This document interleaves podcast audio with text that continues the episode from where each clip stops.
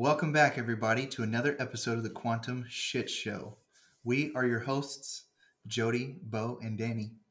What's up? Hey. And we are bringing an expansion to our series, the Near Cult Experience, bringing back onto the show a friend and an honored guest, Mychal. She is at Mama Tembo on Instagram.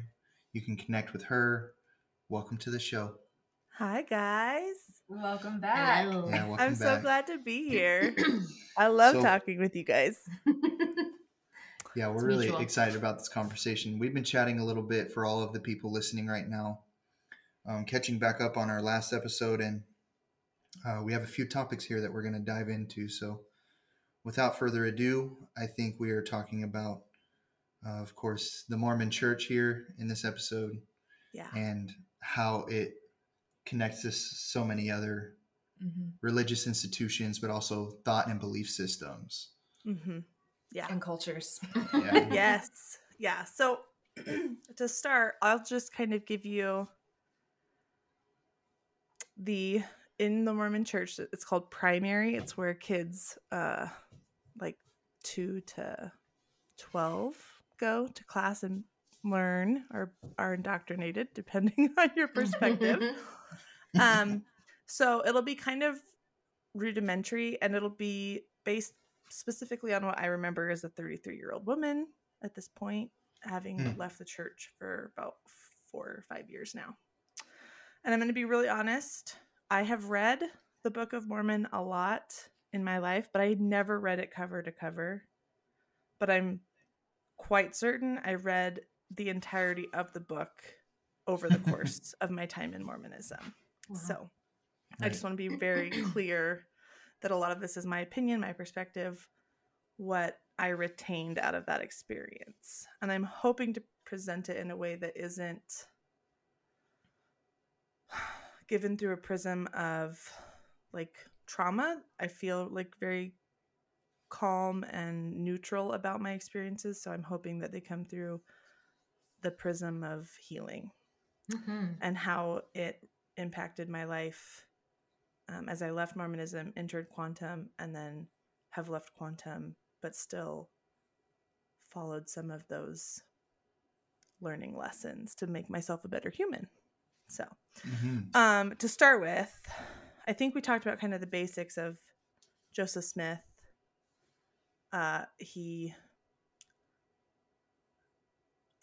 I'm trying to think of how I want to articulate it, but he had the first vision is what Mormonism teaches you about first. So the first vision was Joseph Smith went to town one day. He was 13 or 14. All the preachers were preaching. It was kind of this new spiritual movement on the East Coast. And he was really conflicted about everything that he was hearing. So he went home and he read in the Bible a passage in James about, if any of you lack wisdom, let him ask of God, and God will answer you, kind of a thing. So he went out into the woods in upstate New York and fell on his knees and prayed, and was overcome by a dark energy, entity, spirit, and was terrified. And it was Satan or Lucifer trying to prevent him from moving forward on this path that would unveil the Mormon Church coming to fruition, which is Christ's one true church. So that's how it starts. And eventually Christ and God appear. They come out of the sky and they appear to him. And there are multiple accounts of this first vision, but that wasn't unveiled until a few years ago. But I'm just going to give you the main one that most people are taught or have been taught that are my age. God said, "This is my beloved son, hear him." And Christ told him to join none of the churches.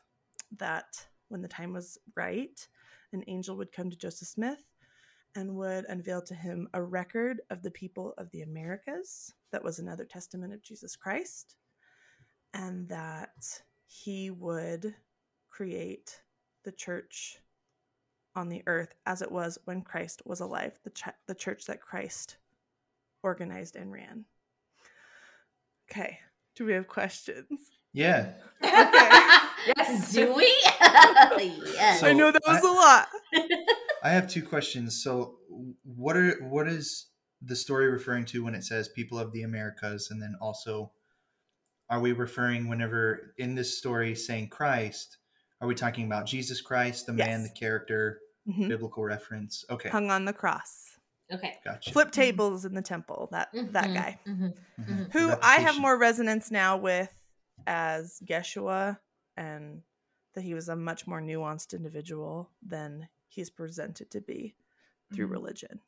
But that's a side note. So the people of the Americas, as it was disclosed to Joseph Smith later when he translated the Book of Mormon, which an angel took him to the Hill Cumorah, opened a box, and there was this big book of golden plates.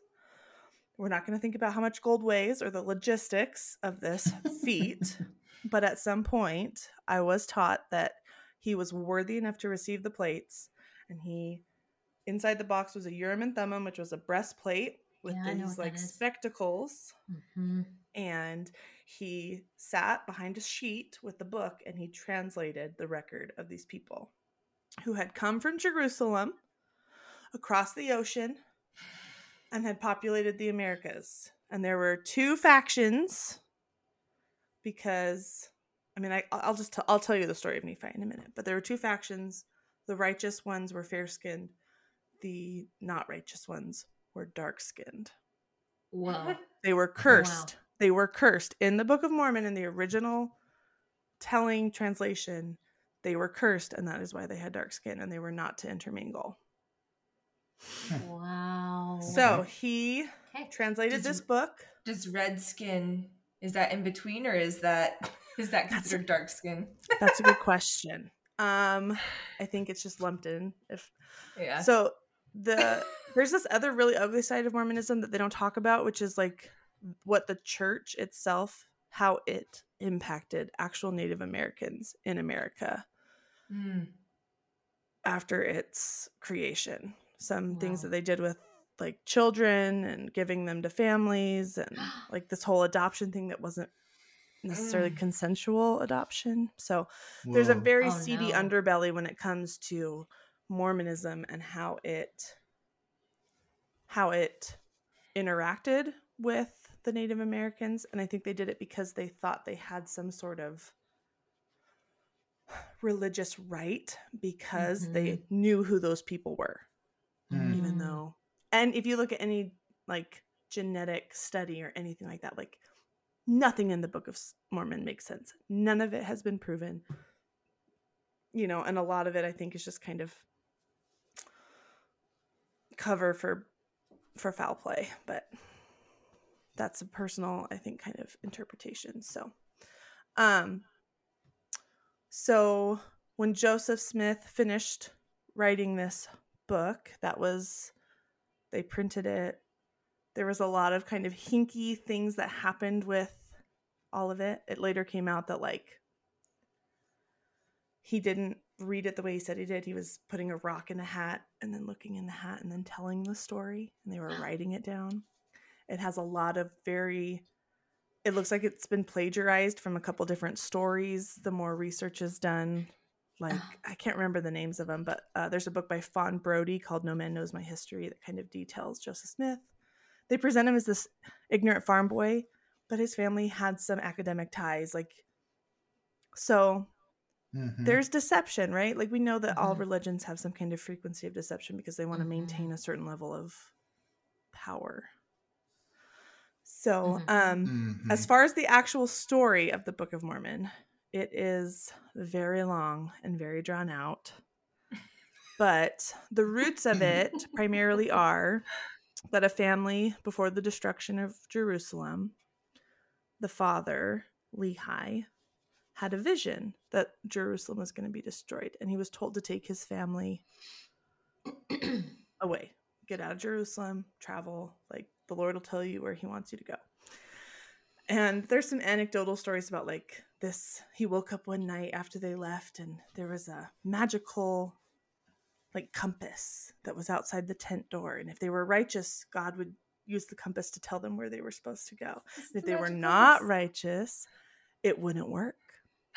This is the magic compass. Yeah. The golden compass. The golden compass. Yeah, that one. Yeah. The golden compass. So, yeah. So that was like a thing that happened. They convinced like another family that, so this family had all sons, and somehow they convinced another family of all daughters to go with them. And these two families are like what started the Native American tribes in America, right? What? Yes. Yeah. Or at least that was what I was taught as a child and what I understood and gleaned. Never mind our creation stories. Yeah. Yep. Wow. And it just so happened that two of the brothers were good and two of the brothers were not so nice. They're naughty. And when they got to the Americas and all those things kind of transpired, the two naughty brothers and their wives, who were copping attitude and naughty as well, they got cursed with dark skin in their entire line. And so then the whole Book of Mormon is just this whole long story of how this family split in half, and how they wore and they wore and they wore and they wore and they wore. This is why we have attitudes. This is why we're saucy. And at one point, like Christ in the Mormon story and in the Book of Mormon, when Christ is crucified, he comes to America and he visits these people. Okay. Because they've had prophets that have been telling them, like, oh, across the sea from where we come from, like there's a savior will be born, and he will, and you know, there will be 3 days of dark and earthquakes, and that happened in the Americas, and that's how they knew he died, and it scared everybody. But then he came from the sky and he taught them and he walked with them and he then it wasn't enough, and they still kept fighting. And the Book of Mormon kind of hinges on this thing called the pride cycle, where like you are poor and you suffer and you cling to God and God blesses you, and then the more blessed you become, the more you forget God, and then as you kind of peak with success and you forget God and you cut God out of your life, then the great kind of cataclysm comes and it brings you to your knees, and you have to come back to suffering and seeking God. So. Oh yeah. So this is really interesting though, because Native Americans are not a monolithic culture. There are over 500 tribes in North America alone.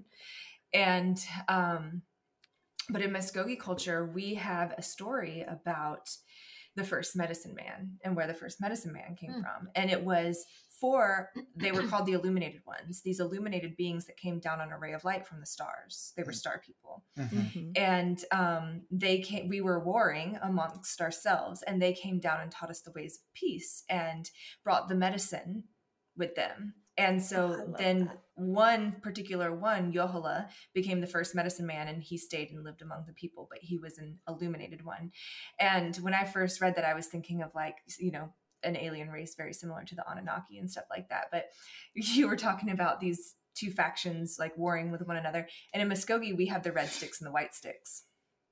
And the Red Sticks and the White Sticks were two different factions of Creek people, or Muskogee people.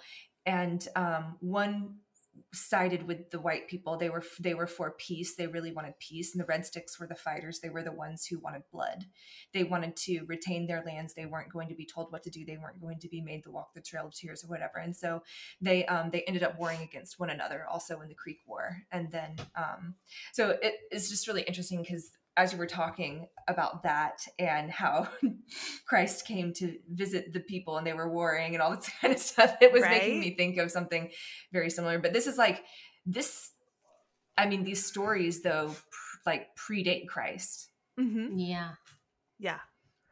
And it's interesting to me, because when I hear stories like that, like obviously in some way through all of humanity, like these stories have some kind of deeply entrenched like reality to them, right? Like you can't have so many cultures with this common thread if that thread isn't rooted in something actual. And then I also think like, oh my gosh, like if they believed that Christ could come, or that these illuminated ones could come and visit them, these are the stories that we're receiving. Like, well, there's probably good ones and there's probably not so nice ones. And so like, who really came and visited Joseph Smith? Who really came and after Yeshua's death or his transition, like who really came to see and talk to Paul and the people who created the structure of the Catholic Church? You know, like if there's one thing I've learned, that whether it was from Mormonism or quantum, there are forces in this reality realm of existence that can mimic and that can be deceitful. And so something that always comes to my mind is like, just because it presents itself as someone or something here to help you, like it did with Joseph Smith, like was it really? Or did it have ulterior motives? Did it have that kind of, well, we can capture 15 million people at some point to harvest from, right? Whether financially or energetically. And like, when did those seeds take root? And like, did Joseph Smith just not have the vision to see through an illusion, and or was he more participatory? Like, it's just kind of interesting to think, because like where there's overlay and there's resonance for me, it's like that yes, there's some being, creator, Christ, illuminated one who loves us, who doesn't want us to suffer, who wants us to blossom and fulfill our potential in this place, in this time. And like, that's the resonance through the thread through all the stories that I find resonance with. But then there's just like these little tweaks in each story that's like, oh, but that one doesn't feel like that one doesn't have the same frequency. It doesn't have the same resonance in my heart space. So like, that must not be without distortion in some way. Yeah. So it's interesting that you're saying it that way, because it's bringing up for me conversations that we've had over the last year and a half, where there were people in spiritual spaces who would tell tale of their visitations by God, Holy Mother, Holy Father, whatever. And it would be like, and this is what they said to me. And they would say things to me and I'd be like, what the heck is that? You know, it's like one of those things. And they are so convinced that it's the truth. But when you hear it, I mean, for me at least, there were things that I heard that I was like, I don't actually think that's a real thing, you know? And so like what you're saying, it's like people receiving messages, Joseph Smith receiving messages from what is quote unquote God, right? I think what I've observed through church and religion and quantum communities alike is when people put themselves in this position of, I'm the receiver of all the information, they somehow end up being God's favorite child. You know, in the story, they are the main character, always, literally. You are the chosen one. They have main character syndrome. And they end up being the one that God is speaking this to. So they hold a very important role in this. And it's like, what's interesting to me is I'm listening to you tell the story, I'm thinking, well, I wonder in all of the years and that religious, you know, indoctrination being fed over and over and over to generation after generation, you know, did they take the time to be like, and you too can be like Joseph Smith and receive the truth from God yourself? No. Right. This is how it always happens. And that's the one thing I think I've probably unequivocally, and like, I'm so deeply rooted in this understanding, I think because of my experiences, that like no one's going to receive a message for me from God but me. And I'm not going to receive anything for anyone else. I can hold space and support and love, but God is not going to whisper in my ear what I need to deliver to Bo or Jody or Danica, because that's uniquely their conversation with God and for him to unveil to them at the appropriate time. Yes. Right. And so anytime I'm looking at like a spiritual leader, Joseph Smith, the Pope, anybody who's trying to assert some sort of position of authority over me or over others or over an institution or a group or whatever it is, like it's, there's just this frequency I can't not detect anymore that is distorted. Mm-hmm. It's not, that's not true. In my soul, no one is going to receive the truth for me. Correct. Like, uncovering truth is a purely internal, inward connection with God for him to unveil him, her, mom, mother, father, creator. You know, it discloses within you, to you. Mm-hmm. Just like prayer is like, anytime I feel ungrounded, like just the other day, some of the stuff that's happening in the world is super activating, especially with fear. And it's like every time the Matrix wants to agitate me and try to elicit some kind of response, I'm immediately just, it's like this quiet, calm, like, go to your heart. Like, talk to me. I'm here. I'm within you. Yes. I will give you what you need if you just come seek it. Mm-hmm. Right? And so I have to take some deep breaths. I have to say some prayers and just like, okay, God, I'm trying to trust. I'm trying to have faith, like guide me in what I need to do. And it's always be present. It's always be with your children. It's always do this thing in your home with the ones you love. Like, don't let the noise consume you, because I am stillness and I am love and I am within you. And anytime we make the choice to be responsible and shift that perspective inward, I think we are capable of identifying that, like, oh, like, no, the government doesn't have power over me. Like, this religious leader doesn't have power over me. They're trying to trick me into believing that they do. Right. Mm-hmm. And if I buy into those tricks, I give that power, I give that authority. A siphon attaches to me, like whatever the vernacular that people resonate with, like it really kind of, for me, comes back to anytime I'm not being radically responsible for myself, my growth, my connection to Creator, that's when the Matrix, that's when my power starts to be given to something outside of God. Mm-hmm. Gets a little sticky. It does. It does. And it's so hard because there's so many traps and there's so many snares, and it's hard to like watch people we love fall into them, but to still give them the autonomy to use the free will that Creator endowed us all with on this journey, and to watch what happens and to just remain calm and grounded in your own space, doing what is uplifting and what connects you to God, because that's the only place you're safe, right? And that was something my mom learned from my grandfather, right? He was deeply religious within Mormonism, but he always taught my mom, like, you don't take anything that like the prophet says at face value. You pray about everything. You receive your own witness, right? And he always said, you focus on where you are and what you have, which is your family and your home.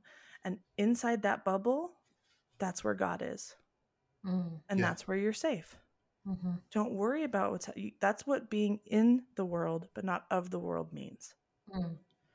And so those like little lessons, those little gems throughout my life, I think are what helped me orient myself on my path as I progressed out of Mormonism and through quantum to wherever I am now. Because it's still changing all the time.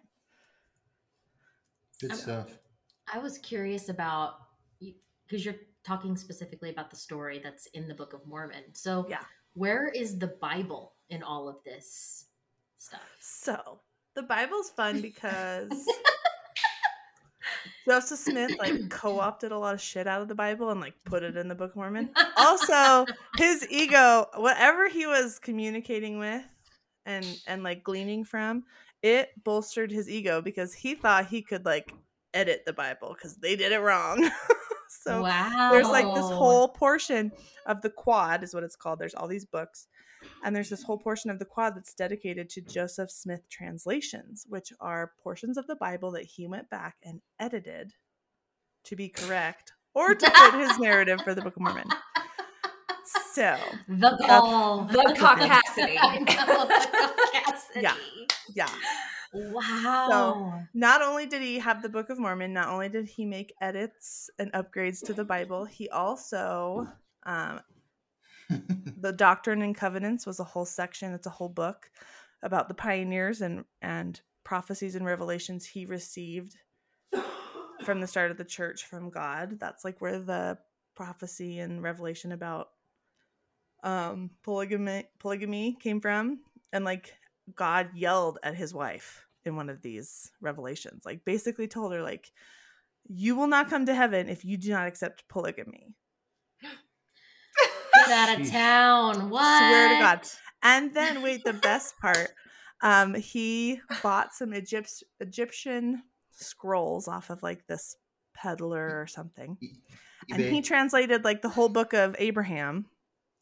That was like, they were just like burial papers, but like he made up this whole story about, it's called the Pearl of Great Price, and it's like the book of Abraham and Moses, I think. Like he, when he went for it, he went all in. Yeah, he did. Yep. Damn. And just co-opted so many things from culture, from other writers, authors. I think in a lot of ways, even Mormons now kind of acknowledge that, like, maybe it was just a spiritual work of fiction that helps us make our life better, kind of is what it's morphed into. But for my whole life, it was like, this is the history. This is real. Mm-hmm. And we were told, like, there's caves full of, like, records. Just like the little book that they gave him to translate. Like, God, like, the people of the Americas had caves, caverns full of records, full of stories, full of experiences. And we're just not righteous enough to have them unveiled to us yet. Why did so many of us not have any written language or anything until... Right? It's a great question. Yeah. Danica, yes. I don't think that Joseph Smith was a nice man at the end of the day. And I think he did a lot of lying.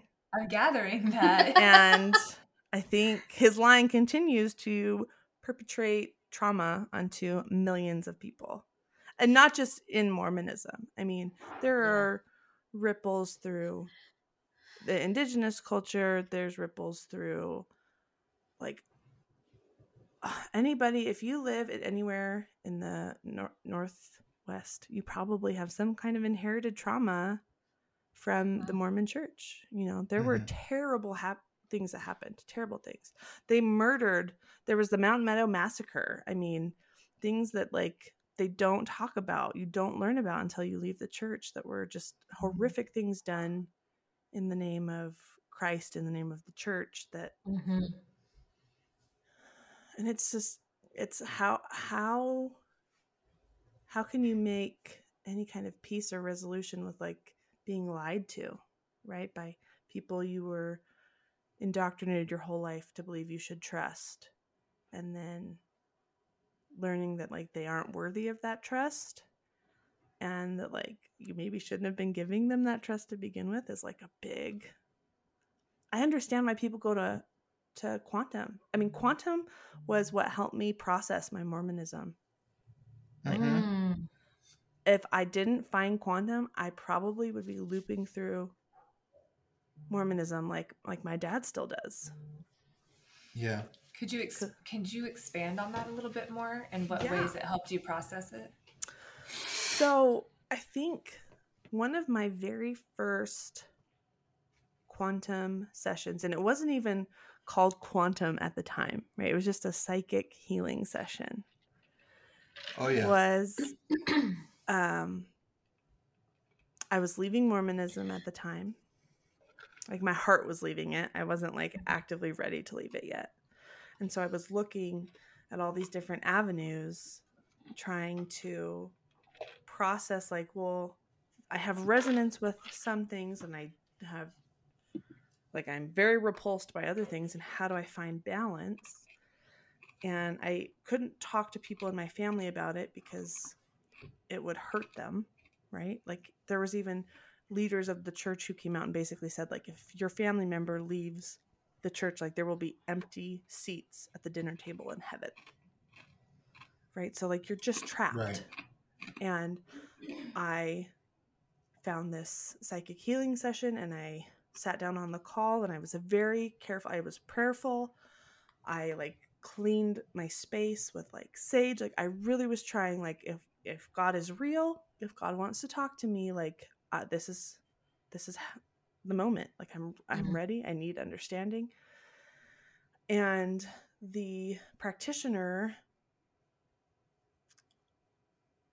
I didn't even tell her what was going on. I didn't explain the very nuanced dynamics of my situation, and somehow she pinpointed so many things, and it was like, oh my God, this is real.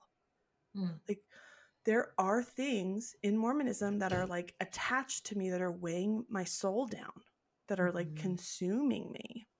And she was kind of, well, I'm kind of feeling into this, and I'm seeing some of this, and, like, do you have resonance with this? And, like, you don't need to carry that anymore. So, like, we're going to clear that. And I think at the time I didn't understand, but at the time I was giving kind of permission for that entire dynamic to happen. And so there was, like, this relief of, like, things being removed from my psyche, from my spirit, from my soul, from my, like, light body. Mm-hmm. And it was like a high, and it was like, oh my gosh, I need another session. Like, I need another session, like, next week. And she was like, whoa, no, you need time to process. And, like, it lit a fire in me somehow. And, like, as I was processing all of those traumas, like, things were coming up, like being afraid as a kid, like, that I wouldn't be worthy enough to be with my family eternally. Like, all of a sudden, like, that is such a silly thing for an 8-year-old child to carry. But somehow they dip you in water, and from that moment on, the minute you're bad, you can lose your family. That's crazy. Like, letting go of that was so relieving. Mm-hmm. And when I had my next session, it was like the more sessions we did, the more was coming up, and more and more and more. And it was like this never ending fountain of trauma. And and then I would be angry, and I would have to listen to a podcast about an ex-Mormon and their experience. And I would be validated. Right. But there was never resolution until I had a session. And it was like, I was waiting on the edge of my seat for a session, because the session is the only thing that's going to help this, like, remove this from me. And then it was like, wow. Well, you can learn to do it yourself. And it was like, that was why I started. It was like, I want to learn to do this for myself, to myself. And it was like, I started the class, and it was resonance with all these souls who were on a similar path. And we were holding space, and it was loving, and it was fulfilling. And then all of a sudden, just this, like, oh, maybe you should, like, do this for other people. Like, you should be practicing to make sure you're seeing the right things. And then just these kind of little shifts that suddenly I wasn't doing it for me anymore. And then I started doing, like, these sessions for other people. And then when I started working with Mormon people, I would get reactivated, right? And so I'm sitting in the session, I'm trying to be neutral. I'm trying to, like, keep my trauma out of their trauma, so that they can have their process.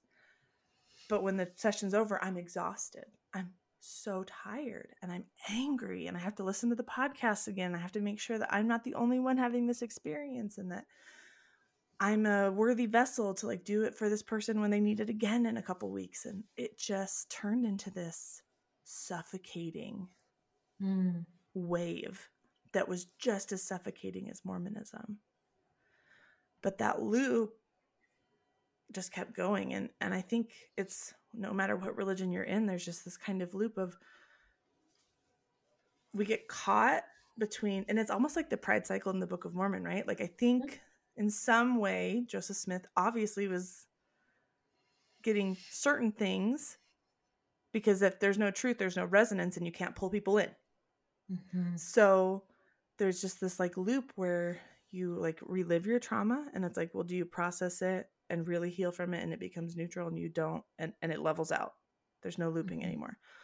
Or are you in an environment where you're constantly being looped through other people's trauma, through constantly unveiling new trauma, through like, oh, I like that was healed, but then I decided to re-traumatize myself because I wanted to have like commonality with another human being, instead of like just being able to be like, I'm so sorry you went through that.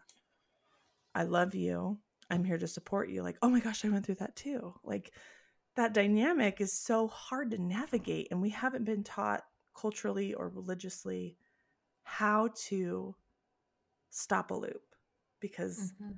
the system can't thrive, whether it's a consumerist cycle or a spiritually kind of consuming cycle, unless it's perpetually rotating.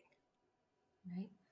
Mm-hmm. And so my dad is kind of in that scenario, right? I don't listen to Mormon podcasts anymore. I don't watch Mormon General Conference. I don't listen to what the leaders are teaching anymore, because why? I don't need to. Right. It's just trying to pull me back into the loop. I'm done. I don't like that roller coaster. Yeah. Wow. So I don't even know if that answered your question. I'm so sorry. I don't remember what my question was. Sorry. Oh, I think that I had, yes, it did. Yeah. Okay. Because I remember my question was just to elaborate on how quantum work helps you to process your exit from Mormonism. So the core things that I, just like with Mormonism, the things that I had deep resonance with, that I maintain, like I still maintain, right? I still occasionally like clean my light body. I occasionally like cut all ties, call all my energy back. I reassert like my power over my reality and my experience and my connection with God. Yeah. But I don't do it, you know, it's almost, it used to be like I had to sit and I had to light sage and I had to light a candle and I had to listen to calming. Like now it's kind of just like I'm in the kitchen doing dishes and I'm like, okay, God, help me like be grounded. Help me be present for my kids. Help me find the beauty in this simple daily ritual of like cleaning my dishes and feeding my family. Right. So it's nuanced in it. Just like we're like this living being, like healing is kind of this like living field around us that like can augment to fit us as we need when we need it, if we're willing to accept that responsibility. Like, cause it, you know, if you're not, that's the thing with like, I use my dad as an example because he's just the most present one in my life. You know, a lot of my dad's suffering, I think, comes from him just not wanting to be responsible. He wants to lay so much blame on like, the church lied to me. The church lied to me. Mm-hmm. You know, I'm miserable because of the church. Like, but yes, but you cannot be. You can say mm-hmm. like, I'm done. I do not consent to this anymore. I only consent to joy. I only consent to being healed and to thriving in my life. But it's easier sometimes, especially when they're older. My dad's almost 60. It's kind of easier just to live in the dynamic you've known your whole life, mm-hmm. at minimum for the last 20 years. Mm-hmm. Because growth is not always pleasant. Yeah. Well, it's usually last resort. Yeah. Usually takes the threat of death. I mean, not even the worst suffering can push most people to change. Yeah. And even the change that they ask for is a way out and not just a way through. Mm-hmm. It's salvation from consequence, right? And not actually, like you're talking about, to take responsibility for not what you did initially, but maybe that, but more than anything, how you're contributing to what's real for you, most real for you right here, right now. Mm-hmm. Yeah. And like in the beginning, it was like I was scared I was being a terrible mother, right? That was my motivating force. Like, how do I not be depressed and lay in bed all day and let my kid like play on the floor around me and give him snacks off my nightstand? And then eventually it morphed into like, I love my children. I want to be the best mom I can, but that means I have to be the best me. And that has nothing to do with my kids. That has to do with me being responsible for myself and it rippling out. Right. Mm-hmm. And that's so like, powerful. That's a hard transition. It is. Because I think so many people lose themselves in the roles that they play.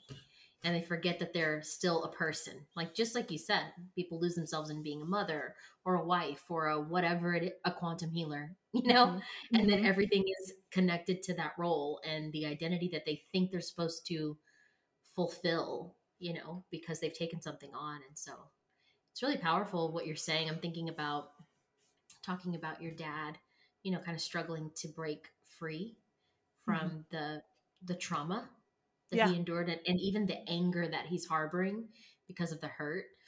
And I remember once talking to Shannon, who we've had on the show before, and she was talking about what happens to the body literally on the inside, that it becomes so calcified over time that it's why they use the term, like, you know, people are set in their ways, that they literally become cemented in their ways on a biological level because of the trauma and the pain, and the longer it is ruminated on, you know, it just solidifies it and keeps it in place, literally in our tissues, in our body. Right. And so it is challenging for people who are our parents, grandparents, or whatever, to actually make big changes or release themselves from the pain of what they endured that has hurt them, caused grief, you know, and anger.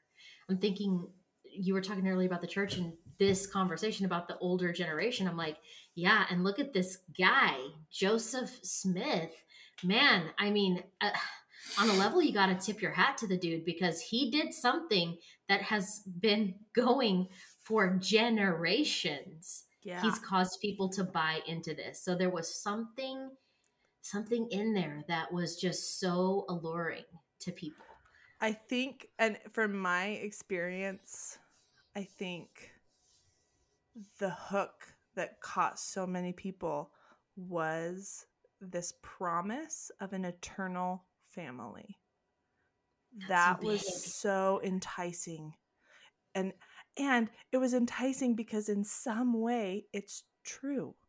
Oh, we're not designed to experience one another in one realm and one realm only, right? So coming from a history of like, when you're dead, it's done. Either you go to God or you go to hell. And it doesn't matter who you are or who you love or how many, you know, for this kind of idea of, well, all you have to do is be a part of this church and do the special hand signals and wear the special clothes and pay your tithing and you'll be with your family forever. That is so enticing to people. There's a checklist. I just have to do this, this, this, this, and I'm guaranteed God's presence. I'm in. Because that's how they sell it. They market it that way. He did from the jump. Yeah. Brilliant. Yes. And terrifying. It is. And yet, this is the thing. This hook is the hook that allows people to have near cult experiences or be fully fledged in them, because everyone's looking to belong. Mm-hmm. Where do I belong? Where is my community? Where is my family? Right? Because even if you're talking about multi-level marketing or, you know, it doesn't matter. It's like they sell you on the idea that life can be improved, but you're going to have a whole new group of like-minded people. Like-minded people. It's the innate quality of human tribalism. Mm-hmm. Yeah. That gets used against us. I think it feeds the worst parts. It feeds the worst part of that dynamic, right? Yeah. It doesn't feed the find the beauty in everyone's differences and see the value in everyone's unique contribution. It is merely a, you scratch my back, I'll scratch yours. Mm-hmm. But if you don't scratch mine how I like, I'm done playing. Right. Well, and then you think about what was the buzzword? What has been the buzzword in spiritual communities? There are many, but this one in particular is what gets people every time. Soul fam. Yep. Soul family. This is where your soul family is. Your earthly family, your family of origin probably traumatized the shit out of you. But if you come over here, these people are all enlightened. And these are the people. They won't hurt you. They won't hurt you. They will understand you. And this is actually your real family that is like connected to you at a soul level. And it's like, and it's like, wow, your highest timeline is not over there. It's in this group. Your highest possible and your best possible life is here. In this monad. In this group. That was one of the things that my husband eventually brought up was I was so fatigued doing these sessions that my husband was like, I love you, but like, we're here. Mm-hmm. Me and our son are here. At the time, you know, I wasn't pregnant with my second child, but it was like, you don't have anything for us anymore. It's like, well, what's the point of being here and being married and being a mother if I don't have anything to offer them? Right. Mm-hmm. And like, I don't need to offer them like myself or my service, but like my willingness to participate in this dynamic that I chose to be a part of, right? I'm responsible to be invested in this marriage. I chose to make a baby with this man. I'm responsible to cultivate him with my partner. Mm-hmm. And like, why am I giving that energy to other people like who have the unique opportunity to experience their healing their way? Like, instead of me sitting there going, I'm going to use these singing bowls and this chime and I'm going to do these things and it's going to heal you. Like, that is like so silly to me now. You know, like, yes, there's obviously, there's healing that comes from like sound and stuff, but like, but what really heals you is your investment in your connection with God and allowing Creator to heal you. Mm-hmm. Yeah. Mm-hmm. And I that was so hard to unveil for myself. I can't imagine trying to do it for someone else. Like, that is a lot. Well, you do it by saying what you just said. Yeah. Well, I hope I help people find the path. Yeah. That's what I want to do. Because it's a hard walk, but at the end of it, or even I'm not at the end, but where I am now, it's like, yeah, the road was rocky and I stubbed my toe and I cut open my knee a few times, but like the meadow of blessings I get to look at every day are worth it. Mm-hmm. And I don't think I would see it through that prism if I hadn't bumped my toe and cut my knee on a rock, you know? Mm-hmm. Like, the hike is the hard part, but the view is worth it. Yeah. Mm-hmm. Sorry. I didn't mean to get emotional. Emotions are allowed. They are. They're cathartic, right? Yes. Let it out. Yeah, let it move. Gotta let it go. Let it move. I think I love conversations with you guys because it helps me like remember and verbalize like what I've learned and why it's like valuable. Because like life is not easy. I think everyone can agree from like 2020 on, like every year has progressively been like a what the fuck. Right. Exactly. I mean, even before 2020, some of my years were what the fuck. Right? Yeah. It's true. 2020 just put a big bright light on it all. And it was like, okay, you want to keep doing this? Because look how it's getting, you know? Mm-hmm. So, yeah. Mm. So, yeah, I think we got a little off the Book of Mormon train. I was going to say that I love how the conversation usually ends up in solution with relationship with God as the center and the focal point. Mm-hmm. There were a few things throughout that dialogue for the last half hour or so that brought up some things for me. One of them is a short thing that you said, babe, which was talking about as people get older and basically like the oldest generations on the planet and then the generations 2-3 decades younger, how those people start to slow down in their processes. And we hear about metabolism and everything. Everything starts to slow down. And I find it really interesting, as you were saying it, talking about calcification and how the body gets really calcified. And then thinking about collectively what's been introduced in those lifetimes, you know, the past 50, 60, 70, 80, 90 years, even longer than that, between diet, culture, the air quality, water quality, and how it really has that effect on the body, that calcifying effect on the body, calcifying all the glands and the nervous system to where you can't feel the same way. You're shut down in a really major way.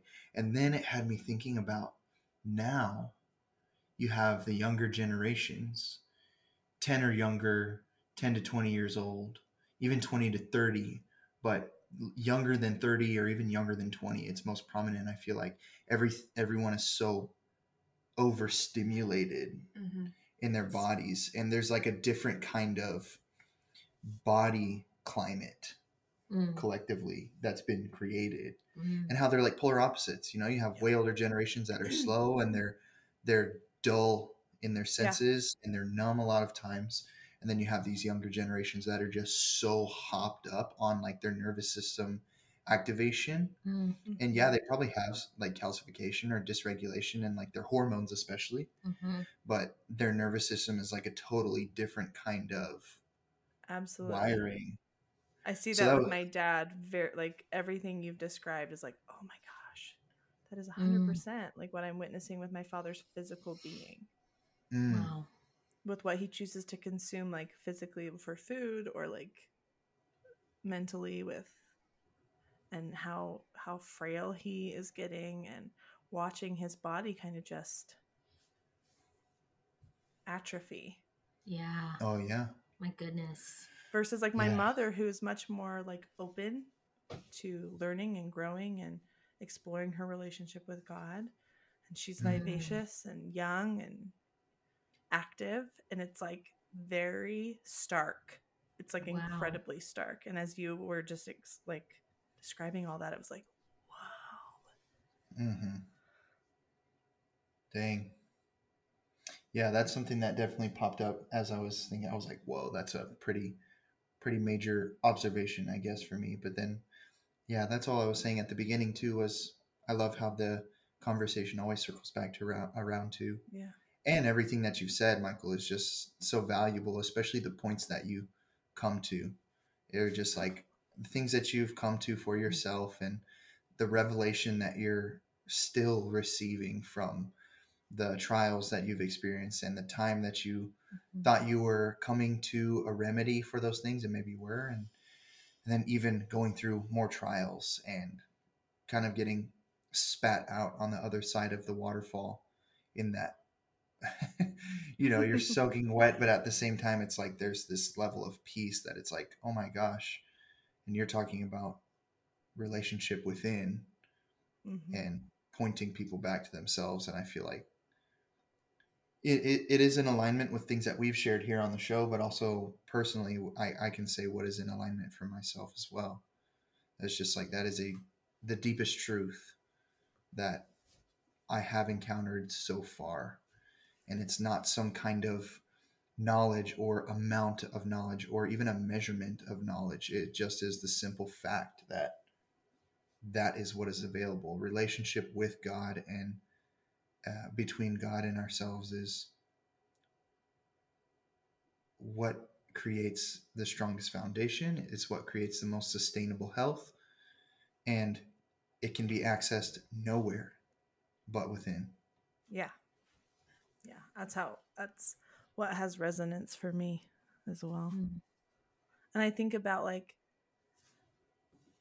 before kind of modern medicine and like organized religion, like how, you know, when people got old, like it was a gift. They were revered, they were loved, right? They, you know, and they my husband tells a story of his great grandmother like literally dying chopping wood.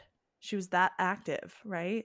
And like somehow something has shifted into like we're putting people in homes and they're medicated and they need hospice services because life, the physical body is so painful to remain in that they have to have these kind of remedies.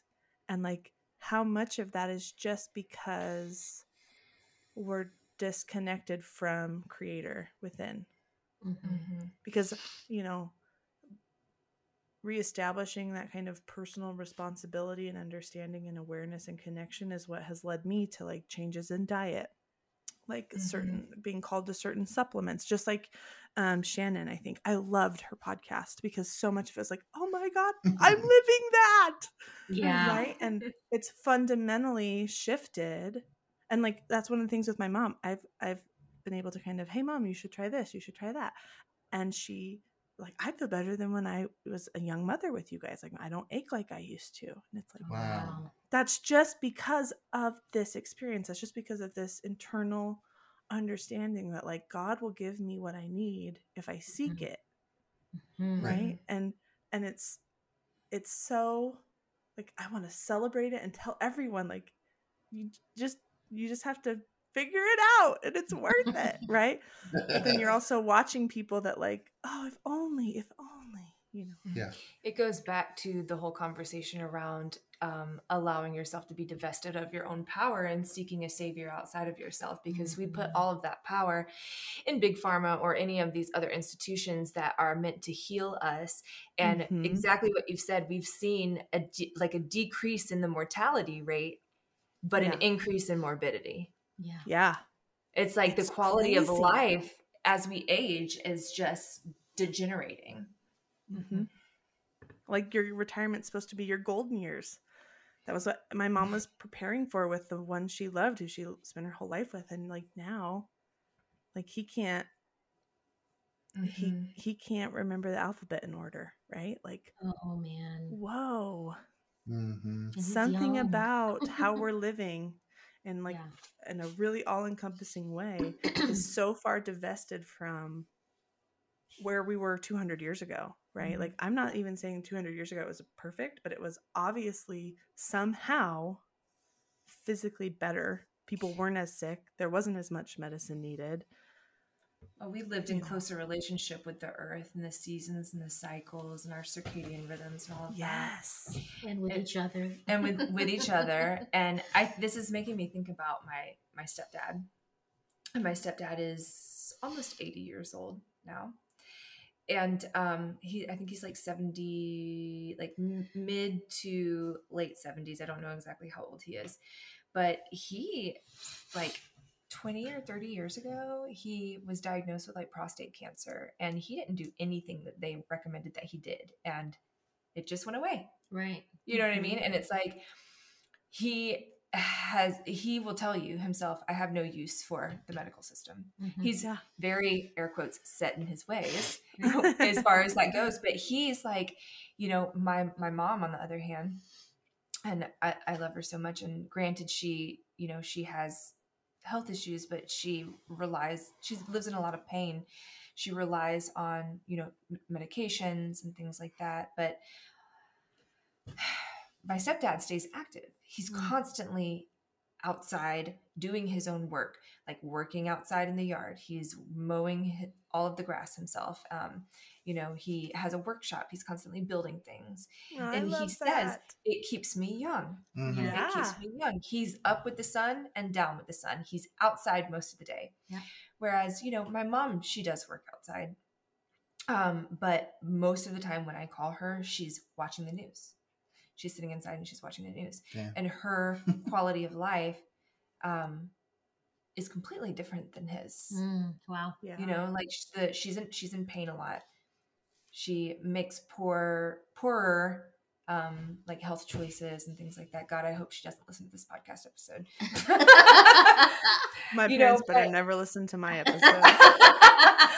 I mean, I love her so much, and obviously, but it's like, these things, like it's interesting to behold, especially in the older generations, to see, you know, how well, I guess in any generation, but how whenever we are more dependent on the systems that are built to like control us and divest us of our power. Yep.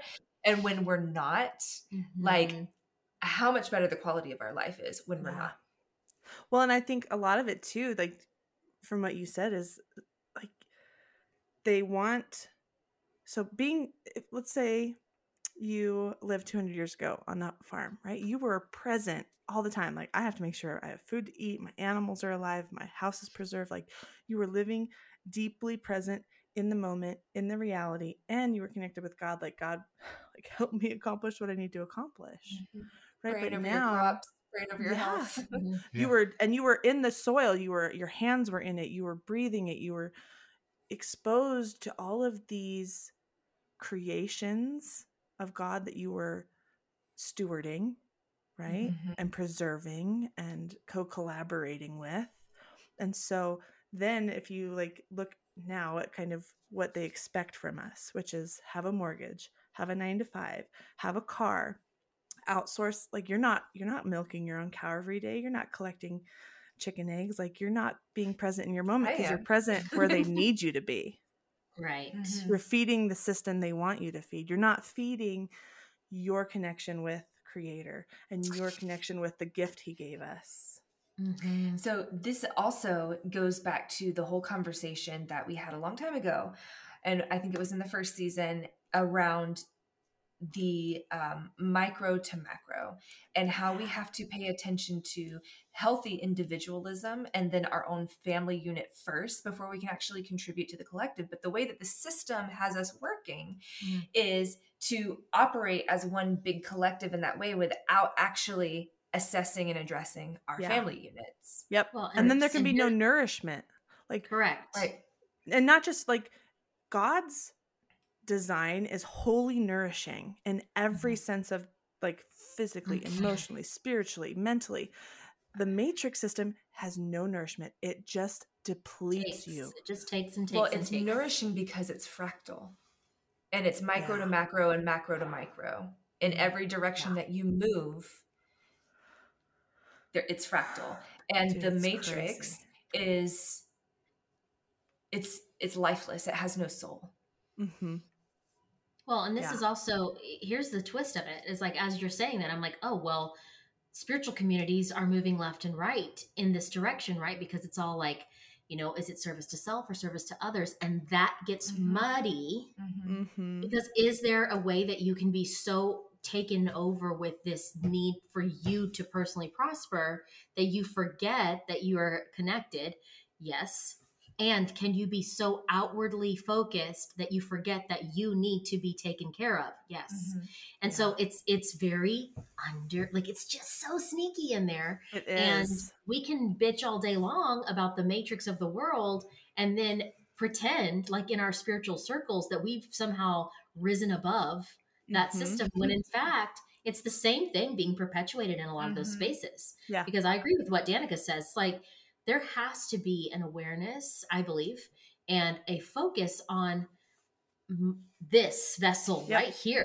What I'm already contributing to the collective, regardless of whether I'm doing something there or not, my existence contributes to the collective. Yeah. And if it's not being kept and honored, then I'm already putting sour, disgusting nonsense in the collective sauce. And it comes down to embodiment. If they can keep you disembodied, then what you contribute to the collective is disembodied. Yeah. And when we're disembodied, we don't have the ability to hold the nuance that we need to find that middle ground that you were just talking about. You know, like where is that sweet spot between, you know, nourishing ourselves and also nourishing the collective? Well, and you said something about this yesterday, Danica. We were talking about mind control. And it makes me think right now while you're saying that, it's making me think of the disembodiment, right? So it's like we each operate with the capacity to create our reality, right? But if we get hijacked in some way because we buy into a system or we buy into a narrative, which is how like what we're talking about in this situation, cults, Let's talk about that, right? It's like, it's just another matrix on its own. Yep. And it hijacks us and it imparts what it wants for its reality. Yes. And it needs the consciousness and the active part of us to literally propel it and hold it up. Yeah. So if it can push us out and be like, but this is the right way, give your energy to this, it's for the good of all, you know, they try to make it righteous and benevolent. Yeah.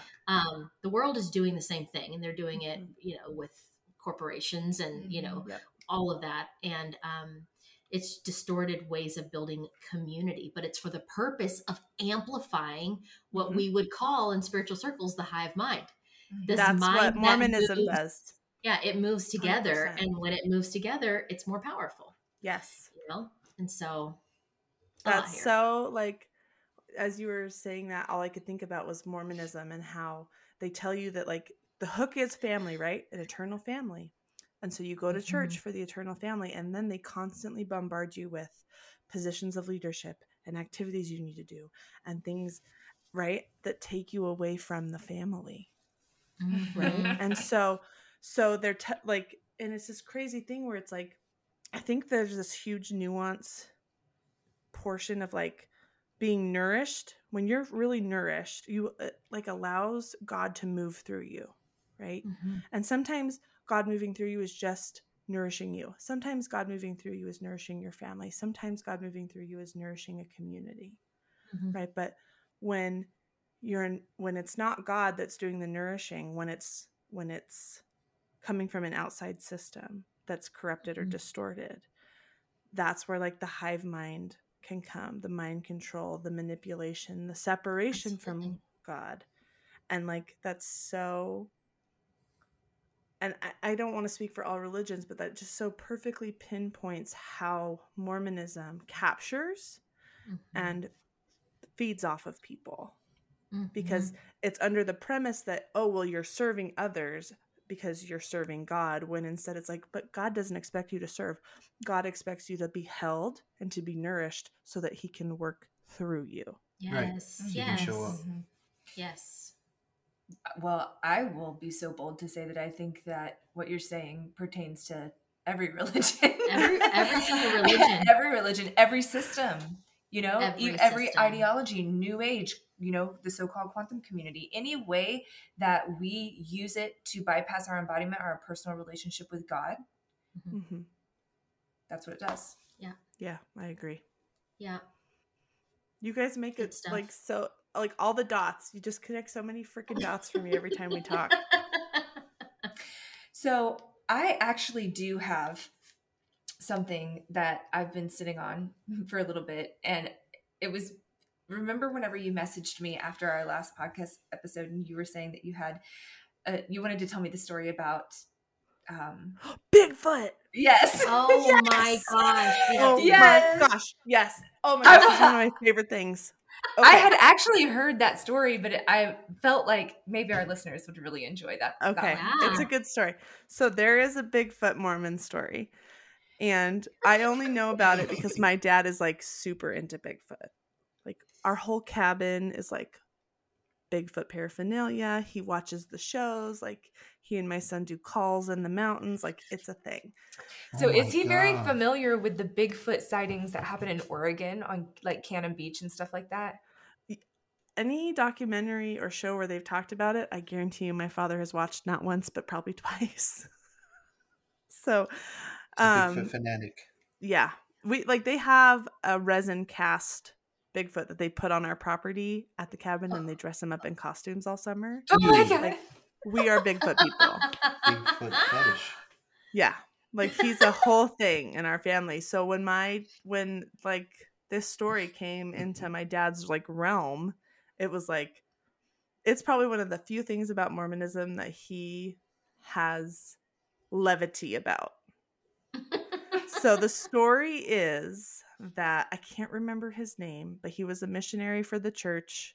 I think it was after Joseph Smith had died, because he was riding on horseback. It was, like, way back when. And he was riding his horse, and all of a sudden alongside of him, this is all from my memory, so it could be a little wrong, but from what I remember, this 9-foot-tall being covered in hair approached him. And it didn't scare his horse or anything, but it spoke to him and basically told him that he was connected to Satan or the devil, that he'd been cursed, and basically asked this missionary, you know, you want to fuck around? You want to come to my side? And then she was like, no, I'm good. Yeah. And this is so insane. As it ended up, the person finally told him, I am Cain. And so in Mormonism, Bigfoots are believed to have been somehow connected to the posterity and lineage of Cain, who murdered his brother because he became in league with the deceiver. Mm-hmm. So more in Mormonism, Bigfoot is real, and he is an agent of the deceiver. Of the dark. Wow. Yeah. Damn. I know. And it's always so funny because anytime my dad's watching a show or we're listening to a Bigfoot encounter, it kind of takes me back to the Mormon Book of Mormon thing, because some of them are so demure and innocent and seemingly docile, and then other ones seem really aggressive. And so it's are they sentient? Are they just kind of a unique genetic line that hasn't been manipulated as much? It's just kind of fun to think about, fuck around and find out. So there's apparently a very consistent Bigfoot sightings in Oregon. And one of my girlfriends, and of course this is all from memory too, and she could probably tell the story better, but she was out on the beach and she had an experience with one, and she was so freaked out that she called me. She said that she believed that they were aliens. Whenever they were walking and running, that they glide. It's almost like they don't even gallop or touch the ground or anything like that. And that was he just said he just appeared. It just was, and they just moved so quickly. And she said that she was out on the beach at night, and it was a full moon, and I think she was at Cannon Beach in Oregon, and she just happened to be out there by herself, and she. Or maybe she was with her boyfriend, Mark. I can't recall. But he did verify it. And I don't know if it was just because he was I saw it, I was there with her, or I was there and she came running to me, and she was definitely freaked out. I can't remember which one it is. This was several years ago when she told me this, but she said that she saw something move out of the corner of her eye. And when she turned to look at it, she made eye contact with this being that was 9 foot tall, covered in hair, Sasquatch, long, incredibly long limbs, she said. And that that when it turned and started moving towards her, it was almost moving like an ice skater or something. Mm-hmm. Like an ice skater, but like gliding and incredibly fast, that she said that she turned and ran, and she felt like she was not going to make it up the hill back to where her camp was. She was in an RV or something like that. You want to get real conspiratorial? This is just a meism. Yeah. I like to do this sometimes. So there are conspiracy theories, right, about how humans used to be giants, or there were giant humans. Mm-hmm. Right. That's where I'm going with this. Right. So also in the Book of Mormon, just tying it back, the Nephites and the Lamanites were supposedly these huge, they were not 6 foot tall people. They were 9 foot tall people. So if the Nephites and the Lamanites were these tall people, okay, well maybe we're Adam and Eve this tall. Were they that big? Were Cain and Abel that big? Is that kind of genetic code untainted enough that one of the things they maintained was their height? It's just kind of fun. And who is Goliath affiliated with? The Nephilim. Well, I mean, I think yes, but he was. But in the Bible. Not He was a Philistine. I think that even as a Philistine, he was connected to. I think I just listened to a podcast where they talked about how he had a history of having been not. Holy human. Mm-hmm. Mm. I could believe that. And so who were the Nephites and the So the Nephites and the Lamanites come from Nephi, who was like the good son, and Laman. So Nephi and Sam are the good guys, and Laman and Lemuel were the bad guys. And so they, when that's what they called themselves, the Nephites were the pure, fair-skinned, and the Lamanites were the... Okay, so these were the peoples of the Americas. But so there's a story. Yeah, there's a story in America, or in America. There's a story in the Book of Mormon about three of them who decided to be lifelong missionaries, and they will never die, and they roam the earth being missionaries. And like certain Mormon people will say they've come in contact with them, and they're this like is these, the stuff that nightmares are made out of. They're these very tall. And, like, sometimes people will say, like they'll have a vision of a Mormon temple. Like, I had such a spiritual experience. And, like, inside the temple, I saw the, you know, the angels and the sentries who were standing guard. And that they're these giant beings. They're 9-10 feet tall, and they're covered in armor. And they have, you know. So maybe Bigfoot's related to all of it. Well, and this is making me think, just like you were talking about, like, the Nephilim and, like, the Anunnaki, the Watchers, which were like in the Book of Enoch, how these were all very large star beings, and then the hybrid beings, which were the Sumerians, the Mesopotamian people, which Abraham, his original name was Abram. He was Mesopotamian. He came from the land of the Chaldees, which was, you know, into Jerusalem, and how they were like much smaller because they were the Lulu. They were mixed. That's Lulu, I guess, means slave. That's what they called themselves, like servants or slaves. Mixed ones, the Lulu, which was in the clay tablets, is what they referred to as.